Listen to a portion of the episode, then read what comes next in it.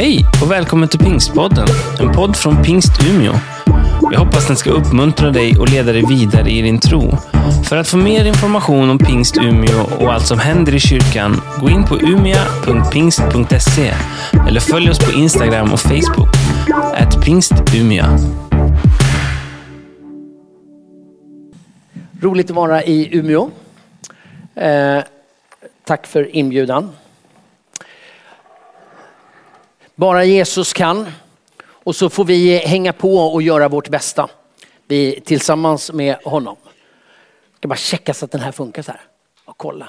Det gör det. Perfekt. Tack. Jag, jag har ju fått uppdraget att eh, tala utifrån Apostlagärningarna, det åttonde kapitlet. Eh, och vi ska till Samarien tillsammans med Filippos. En av stroferna i den texten är den här som jag lät bli rubrik för hela eh, predikan. Det blev stor glädje i den staden. Jag tror att det är precis så att när evangelium förkunnas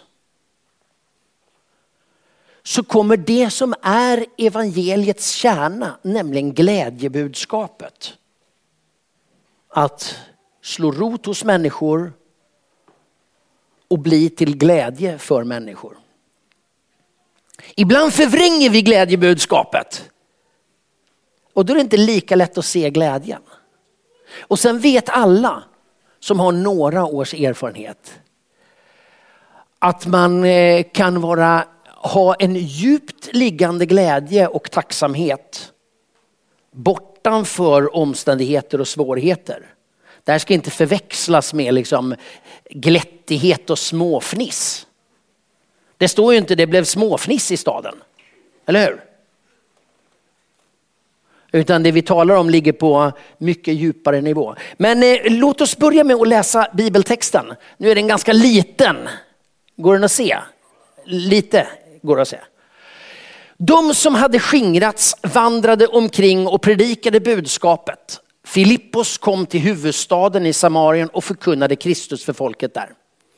Alla lyssnade uppmärksamt på hans ord när de hörde honom tala och såg de tecken han gjorde. Ty från många som var besatta för, äh, for de orena andarna ut under höga rop och många lytta och lama botades. Det blev stor glädje i den staden. Men där fanns en man vid namn Simon som bedrev trolldom och som hade fått folket i Samarien att häpna. Han gav sig ut för, något, för att vara någonting stort och fick alla med sig, hög som låg. Och de sa, han är Guds kraft, den som kallas den stora kraften. De slöt upp, slöt upp kring honom därför att han länge hade hänfört dem med sina trollkonster.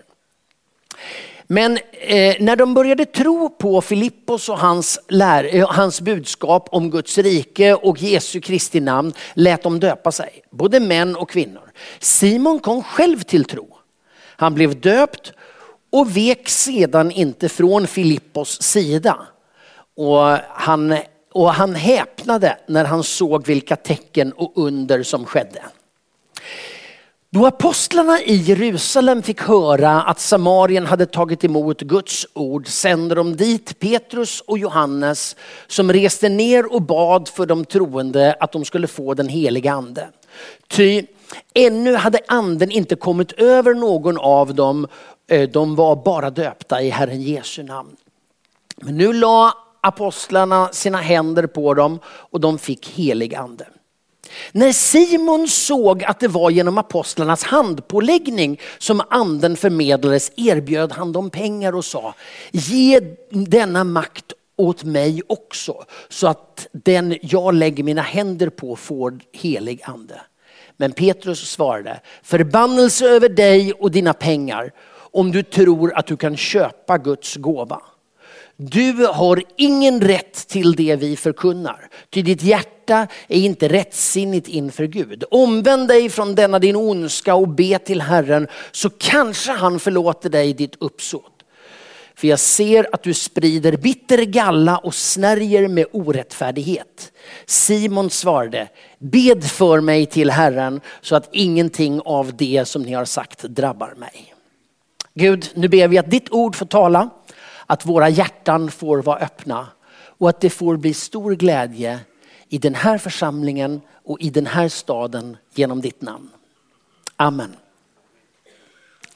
Det är så roligt med, med bibeltexter för det finns ju så mycket grejer. Man skulle ju kunna stanna upp inför någon liten sak och så ta det som utgångspunkt. Nu har jag fått uppdrag att liksom, gå igenom texterna så att jag kommer plocka några olika grejer här i texten och lämna några andra. Eh, men först, låt oss sätta in det här i sitt sammanhang. Vi, vi läser ju bibeltexter och nu har vi läst en portion i kapitel 8 men det ju, står ju alltid i ett sammanhang. Det här är ju apostlagärningarna. Och apostlagärningarna det är ju berättelsen om evangeliets resa från periferi till centrum. Alltså, det börjar i en liten utkant i imperiet. Vi brukar ju tänka att Jerusalem, det är mittpunkten. Nej, inte i den tidens värld. I den tidens värld var Rom mittpunkten. Jerusalem var en liten bondhåla med några liksom halvkonstiga människor där borta i kanten. Och där börjar evangeliet. Och vi som har läst gamla testamentet, vi tycker att det är centrum.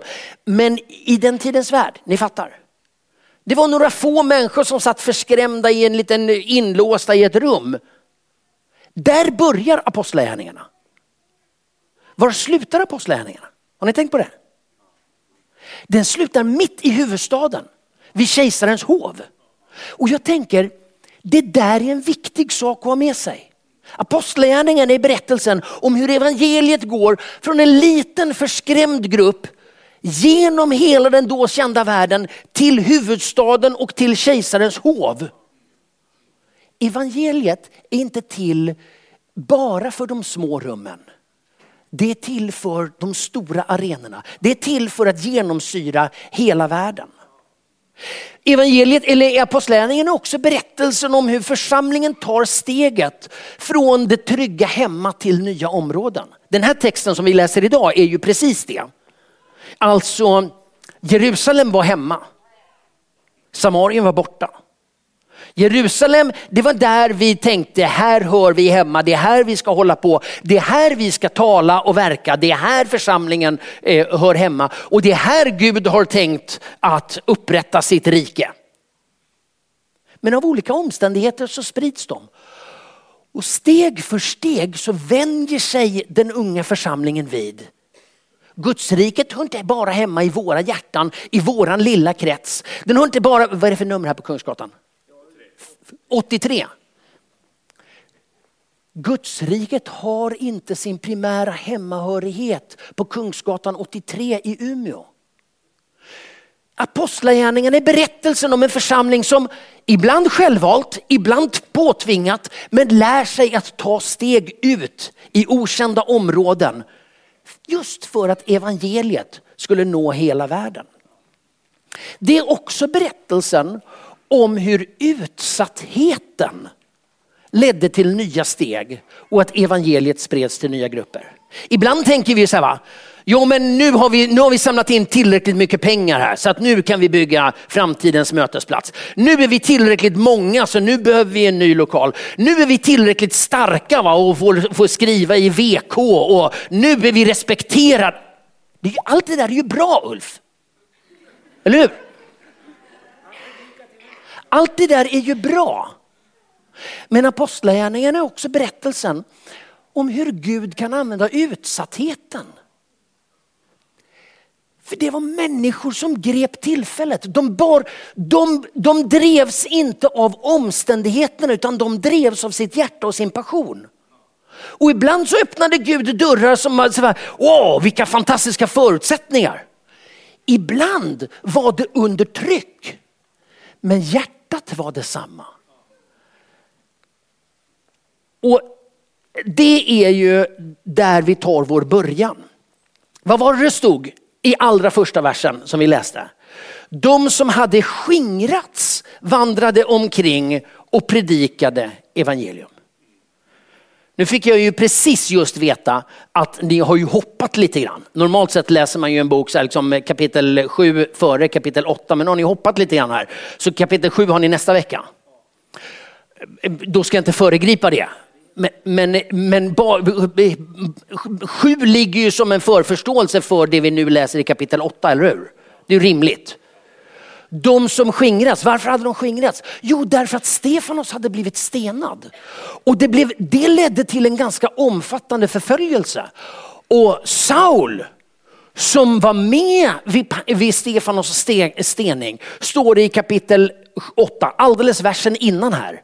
Att han gick från hus till hus och jagade människor in i sovrummen, slet ut dem och slängde dem i fängelse. De stod mitt i en kraftfull utsatthet. Och de flydde för sina liv. Vad ledde det till? Att evangelium predikades i Samarien. Är ni med?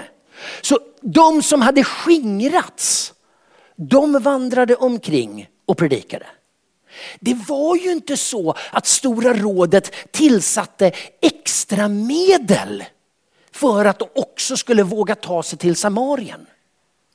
Det var ju negativa omständigheter som förde dem till Samarien. Som ledde till positiva effekter. Därför att övertygelsen var så stark. Alltså genomgående i apostlagärningarna är att övertygelsen besegrar omständigheterna. Den som är bärare av evangeliet kommer alltid ha med sig evangeliets sprängkraft oavsett omständigheterna. Nu ska vi ju tacka Gud för om det går bra, om budgeten går runt och vi blir fler människor på gudstjänster. Allt det där det är bra grejer. Men det är inte nödvändigt. För den församling som vet att hjärtats övertygelse kommer att besegra omständigheterna. Vad tror du hade hänt om Petrus hade utgått från omständigheterna? När han hade gått upp till sköna, försköljda vid sköna porten, mött den här lame mannen, gett honom förutsättningar att i Jesu namn få tillbaka kraften i sina ben så han blev helbrejda och kunde gå igen. Och det blev världens liv i rättsväsendet och de ställde dem inför domstol och sa nu håller ni truten. Och det sa de, det gör vi inte alls det.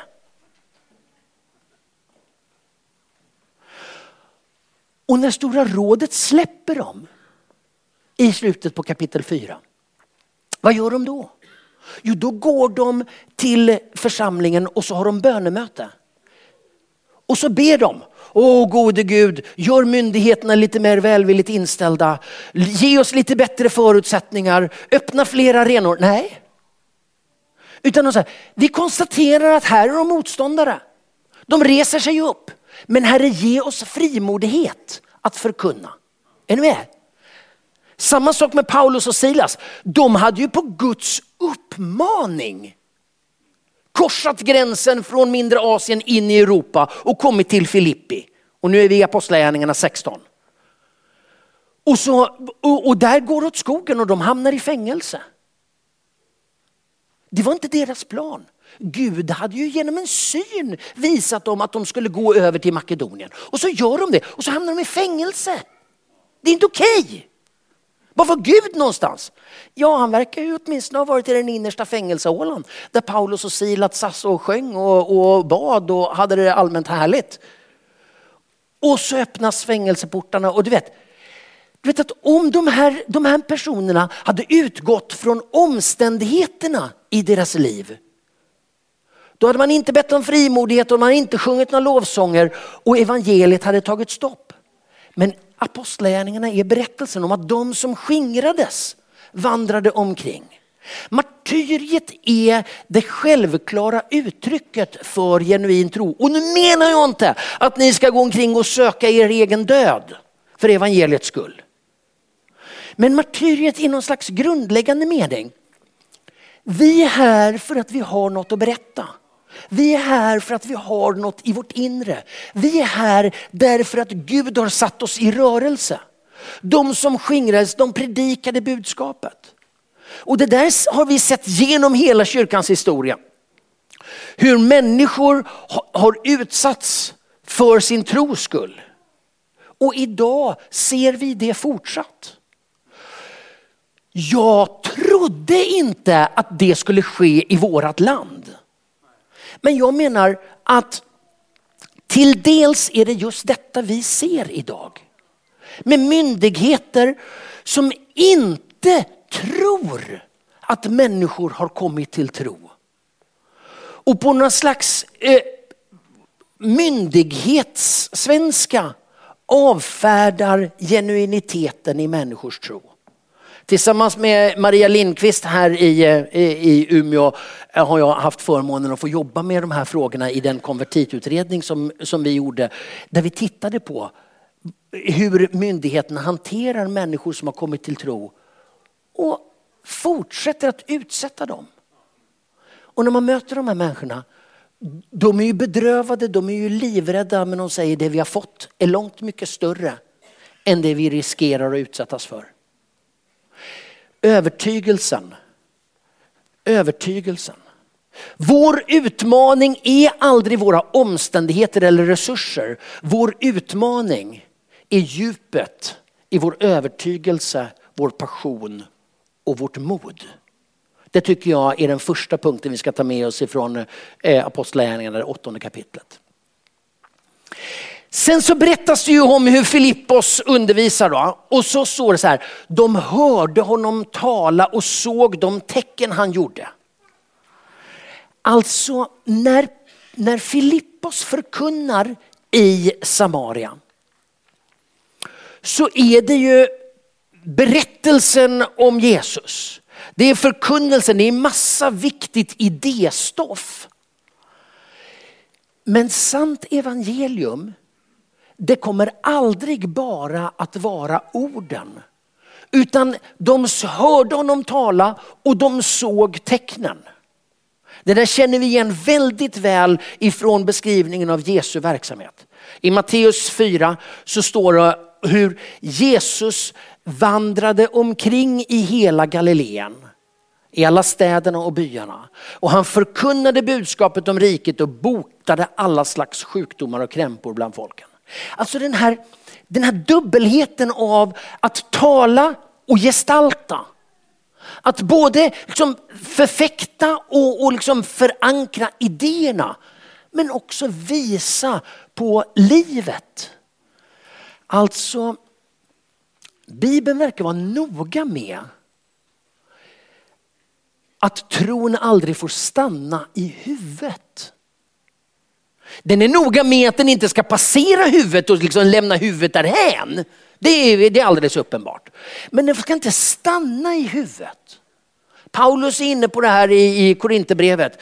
Eh, eh när jag kom till er så var jag full av ängslan eh, och, och jag var inte någon höjdare på att predika säger han. Men er tro skulle inte vila på mänsklig vishet utan på Guds kraft. Alltså förkunnelsen behövde få gå i hand i hand med att man såg att det här var verklighet i livet. Det verkar inte som att det räcker i, på bibelbladet att, att man har liksom talat om hur det ligger till. Eller ens vunnit en diskussion. Eller skrivit en aldrig så bra debattartikel i vilken tidning nu man väljer att skriva i. Vi går inte in på det. Utan det här behöver ju också, det ska man göra. Och det är alldeles uppenbart att man gör det. Men det går hand i hand med hur livet tar sig uttryck. Kristen tro är inte idén om livet, utan livet själv. Hänger ni med på skillnaden? Alltså man kan ju ha massa teorier om hur tron är. Och man kan ju kunna Bibeln framlänges och baklänges och utan och innan och hit och dit och kunna vända på vartenda ord. Och inte ha fattat livet i texten. Och Bibeln verkar vara noga med att Filippos både förkunnar och visar vad förkunnelsen betyder. Och vi behöver återerövra tron på det jag skulle säga är ett holistiskt evangelium. Alltså inte bara ett evangelium som är en idé, som är en förkunnelse. Inte bara evangelium som är någon slags inre själsfrid. när evangelium förkunnas på bibelbladet, då inbegriper det helheten av vad det är att vara människa. Det upprättar min relation med Gud, det upprättar min relation med, med omvärlden. Det hjälper mig att bidra till att bygga det goda samhället. Det är liksom helheten. Så begränsa inte evangeliet till en skön känsla på söndag eftermiddag. Det är långt mycket mer än så. Därför att det är själva den grundläggande fundamentet för livet som helhet. Och det tycker jag det verkar vara så i de här evangelisternas sätt att förkunna. Sen kommer vi till den här Simon i den här texten. Han är ju en spännande typ. Han hade hänfört folket med sina trollkonster. Han gick under beteckningen Guds, den Guds stora Guds kraft. Det var, det, var, det var något alldeles speciellt tydligen. Och så står det, han erbjöd dem den, dem pengar och sa ge denna makt åt mig också. Förbannelse över dig Simon och dina pengar. Det är inte en generell utsaga om att det skulle vara dåligt med pengar. Verkligen inte. Men det är en varning som handlar om motiven. Simon, trollkaren, han har fått ge namn åt en, eh, en teologisk term som heter simoni. Eh, det, den får sin utveckling under medeltiden och hade det här varit en föreläsning i kyrkohistoria så hade vi nu kunnat gå vidare in på, på olika saker. Men simoni, det förkastas av kyrkan och det handlar om olika sätt att försöka köpa sig evangelium. Att med pengar få en bättre ställning i kyrkan eller, eh, eller inför Gud. Och det här har tagit sig alla möjliga olika former. Det förkastades av Filippos, förbannelse över dig och dina pengar, du sprider bitter, bitterhet omkring dig, du är inte rättrådig, det är, liksom, det är något fel. I själva grundinställningen, det är inte fel på pengarna. Utan det var fel på inställningen till pengarna och vad de skulle kunna göra. Man kan inte köpa sig evangelium. Bibeln är tydlig med att vi ska använda pengarna på ett bra sätt. Bygga barnhem i Tanzania, vad hette stället? Morsi. det är ett bra sätt att använda pengar. Att bygga barnhem i Morsi. Det finns massor med bra sätt att använda pengar. Så det är verkligen inget fel på pengar. Men själva grunden i evangelium, det är att det är en gåva. Evangeliet är en gåva och kommer man snett här då kommer man då kommer man att följa en väg som går snett och till slut kommer man vara långt, långt, långt bort från evangeliet. Jesus gav sig själv fritt, frivilligt och av kärlek. Och vi kan läsa om det här i massa olika, eh, olika ställen. Hur Jesus ger sig ut för sin omvärld. Han offrar sig, han ger sitt liv. Han ägde Guds gestalt men han vakade inte över jämlikheten med Gud, står det i Filipperbrevet 2. Och så berättas det om hur han blev en människa och när han hade blivit människa så gick han i döden och dog för hela mänskligheten. Alltså själva grundmentaliteten i evangeliet, det är utgivandet. Här, här, måste vi bara vara lite noggranna. För nu skulle vi ju kunna säga så här, okej, okay, själva poängen är att ge. Och, och liksom allting, jag, allting jag är, det ska jag ge. Och så, och så börjar jag ge, liksom, och, så ge och, så, och så blir allting ett uppdrag att ge. Poängen är ju inte att ge, utan poängen är ju att förstå att man har fått. Är ni med på skillnaden? Blir man för mycket fokuserad på att vi ska ge? Har ni gett tillräckligt mycket till barnen i morse? Eller? Tycker du att de har gett tillräckligt mycket? Allvarligt talat. Har de verkligen gett tillräckligt? De borde inte kolla med så här mycket folk. Och min okulära besiktning av församlingen här gör, det säger mig att här finns ganska mycket stålar. Va? Här skulle finnas betydligt mer resurser till barnen i morse. Har de verkligen gett vad vi behöver? Inte tillräckligt. Kom igen nu församling, öka takten. Och så kan man, kan man skapa en mentalitet av att livet är ett uppdrag. Livet är, kallelsen är liksom någonting som ska utföras. Och börjar det där sätta sig, då kommer jag, när jag då liksom går så här, vill du ha evangeliet? Välkommen till evangeliet. Jag är din arbetsgivare.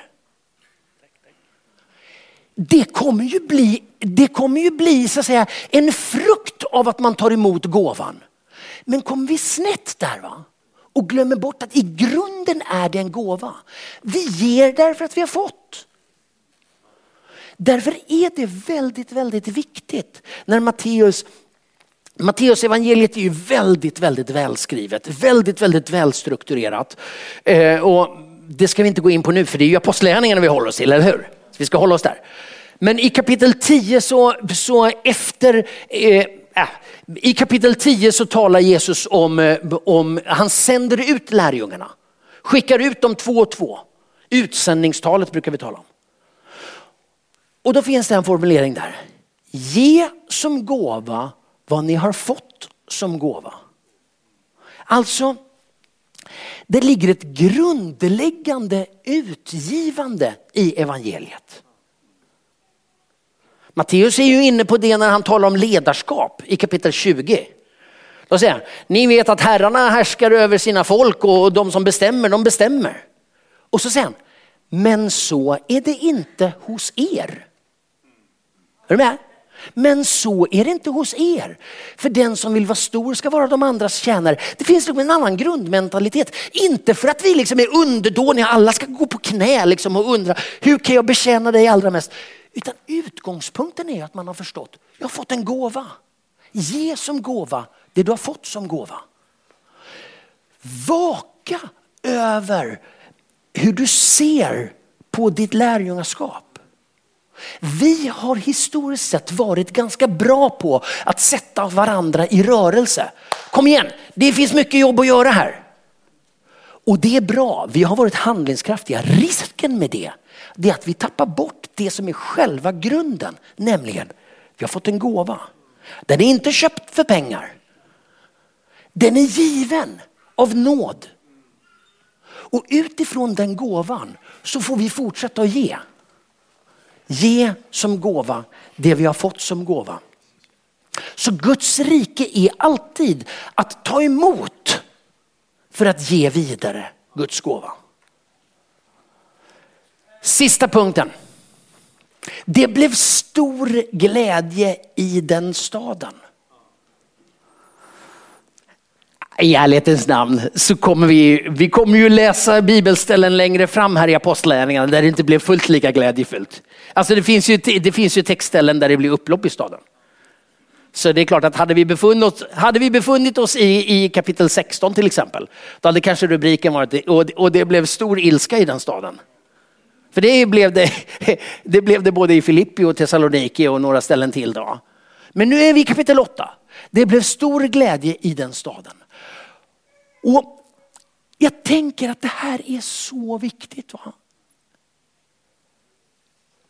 I ett par olika texter så möter vi evangeliets bärare på platser där de inte förväntade sig finnas. De som skingrades, de spred sig över landet och Filippos kom till huvudstaden i Samarien. Och så förkunnade han evangeliet där. Något år tidigare, några år tidigare så hade Jesus varit på vandring. Han han tog vägen över Samarien, står det i Johannes eh, evangelium, det fjärde kapitlet. Och så möter han kvinnan vid Sykars brunn och du som är, är bevandrad i din bibelläsning, du känner igen berättelsen. Hur han kommer där och det är mitt på dagen, lärjungarna är hungriga, de går in till stan. Han sitter ensam kvar, det kommer en kvinna som vi förstår är utstött av olika skäl och de kommer i samtal. Och han genomskådar henne, upprättar henne och hon springer tillbaka till sina grannar och till sina stadskamrater och säger, här, det här, jag har mött någon. Och det brukar låta så, kunde de ha sagt. Men de följde med honom ut och så står det om hur det blev väckelse i den staden för att de hade mött Jesus. Alltså mötet med evangeliet, hur det förvandlar enskilda människor men också hela samhällsstrukturer. Hur en enda människas möte med Jesus kan förvandla logiken i en hel, ett helt samhälle. Det är berättelsen från Johannes evangeliet i fjärde kapitlet. Hur, hur liksom en människas möte förvandlar individen. Men det stannar ju inte där. Utan det skapar ju nya gemenskaper. Och de här nya gemenskaperna sätter en ny logik för hur samspelet mellan människor i hela samhället ska vara. Jag tänker, evangelium det är djupt, djupt politiskt. Och jag, jag kommer inte tala om EU-valet. Jag kommer inte tala om SIFO-siffror heller. Men det är djupt politiskt i den meningen att det som sker med dig och mig, det påverkar våra mellanmänskliga relationer som i sin tur påverkar samhällsstrukturen. Och jag tänker det är bra, det är rätt. Det blev stor glädje i den staden. Därför att man hade hört evangelium och man började tänka på ett nytt sätt. Man började leva på ett nytt sätt och man började bygga samhället på ett nytt sätt. Du vet att det finns inget bättre för ett samhälle än att fler och fler människor upptäcker jag behöver inte liksom blåsa upp mig, hävda mig och, och liksom lägga upp mina finaste retuscherade bilder på Facebook för att duga. Därför att det finns en som har sett mig rakt igenom, vet precis vem jag är och har älskat mig ändå.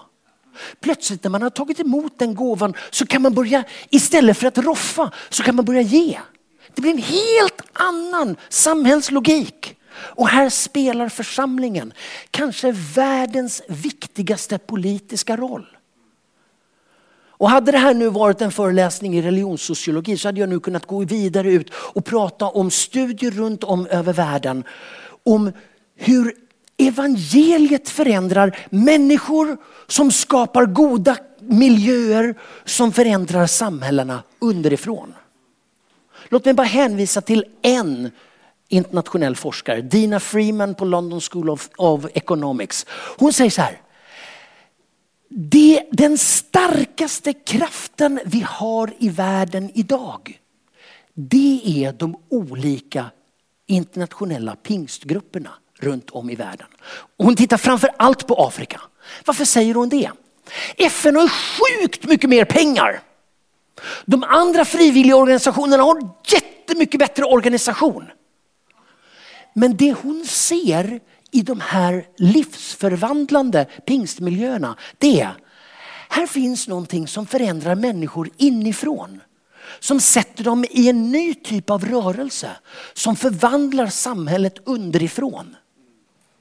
Vi behöver börja fatta att vi tillhör världens viktigaste politiska rörelse. Varför? Därför att Gud är alltings skapare. Gud är den som håller hela världen i sin hand. Och det är ju inte konstigt att när hans budskap förkunnas och förändrar människor inifrån så kommer hans idéer att prägla världen. Och det där är vi satta att fortsätta att bära. Inte genom att anpassa oss efter världen och bli någonting annat. Det står i, jag vet inte om ni kommer ihåg, hur länge sedan var det ni läste Apostlagärningarna 2? Det är några veckor sedan. Typ. Men ni kommer ihåg det? Där står det i Apostlagärningarna 2.47 där de har, de har predikat. Va? Och då står det, de prisade Gud och var omtyckta av hela folket. Den här kombon tänker jag är superviktig. Det var inte så att, att de anpassade sig lite, lite grann då, och, och blev några lite annorlunda, liksom snyggade till sig och tog på sig en slips och, och blev lite ordentliga. Va? Så att de passade in i kulturen och då kunde folk acceptera dem. Det är inte det det står. Utan de körde ju fullt ut. De prisade Gud. Och när de var sig själva och lät evangeliets kraft få påverka både dem, deras gemenskap och världen omkring dem. Då var de omtyckta av hela folket. Och jag vet att det lät annorlunda i Filippi kapitel 16. Men nu pratar vi om det här. Är ni med? Man behöver hålla, kunna hålla flera bollar i, i huvudet samtidigt. Så evangelium är det goda samhället. Och därför, vi är satta att bära, alltså vara bärare av. Inte bara ha en idé, inte bara tänka om. Inte bara ha ett papper, jo men pastor Sundqvist han har ju skrivit en latund här, hur, hur det här ligger till. Nej! Pastor Sundqvists lathundar räcker inte alls. Nej men det... Förlåt, Ulf och jag känner varandra. Alltså. Nej men... Nej men de, det här, vi är ju bärare av det här. Det har landat är skrivet i våra hjärtan. Va? Och därför så tar det sig uttryck i våra liv. I våra yrkesval, i våra vägval, i våra prioriteringar. I om vi lägger pengar till, vad heter de nu då? Morsi. Eller vad det nu kan vara för något. Va? Nej men det syns. Och därför så kommer det också att lukta, höras, kännas omkring oss. Så även om myndigheterna säger så här, Kungsgatan 83 det är en fin byggnad, den exproprierar vi. Och ni får inte ett korvöre. Och så skickar de er i landsförvisning till Holmsund. Bara tänk tanken, man blir orolig. Eller, vi har några från Holmsund här tror jag. Jag ber om ursäkt, jag ber om ursäkt för det. Jag ber om ursäkt. Nej men oavsett va, hur det går till så kommer det utifrån att vi är bärare. Så kommer det synas i våra liv och därmed blir vi spridare. Men jag tänker att det är riktigt viktigt att inte vända på det här. Ja, vi har ett uppdrag att sprida. Så nu får vi liksom bestämma oss för att gestalta, dra på oss liksom kostymen så att vi liksom står på rätt sätt där i den här kyrkan. Och så anpassa oss till det vi förväntar Nej, det är helt omvända.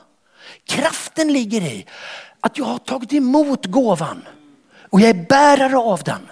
Och där, mina kära vänner, där ligger evangeliets kraft. Det som kan förvandla en enskild människas liv. Det som kan förvandla en hel stads sammansättning. Och det som idag är den, jag skulle mena, den absolut viktigaste förändringskraften i världen. Det får vi vara en del av. Gud välsigna oss alla. Herre, vi ber dig om nåd och kraft och välsignelse. Att ta emot evangelium, öppna våra hjärtan för det. För att dela din goda kärlek till den värld som så väl behöver den. Amen.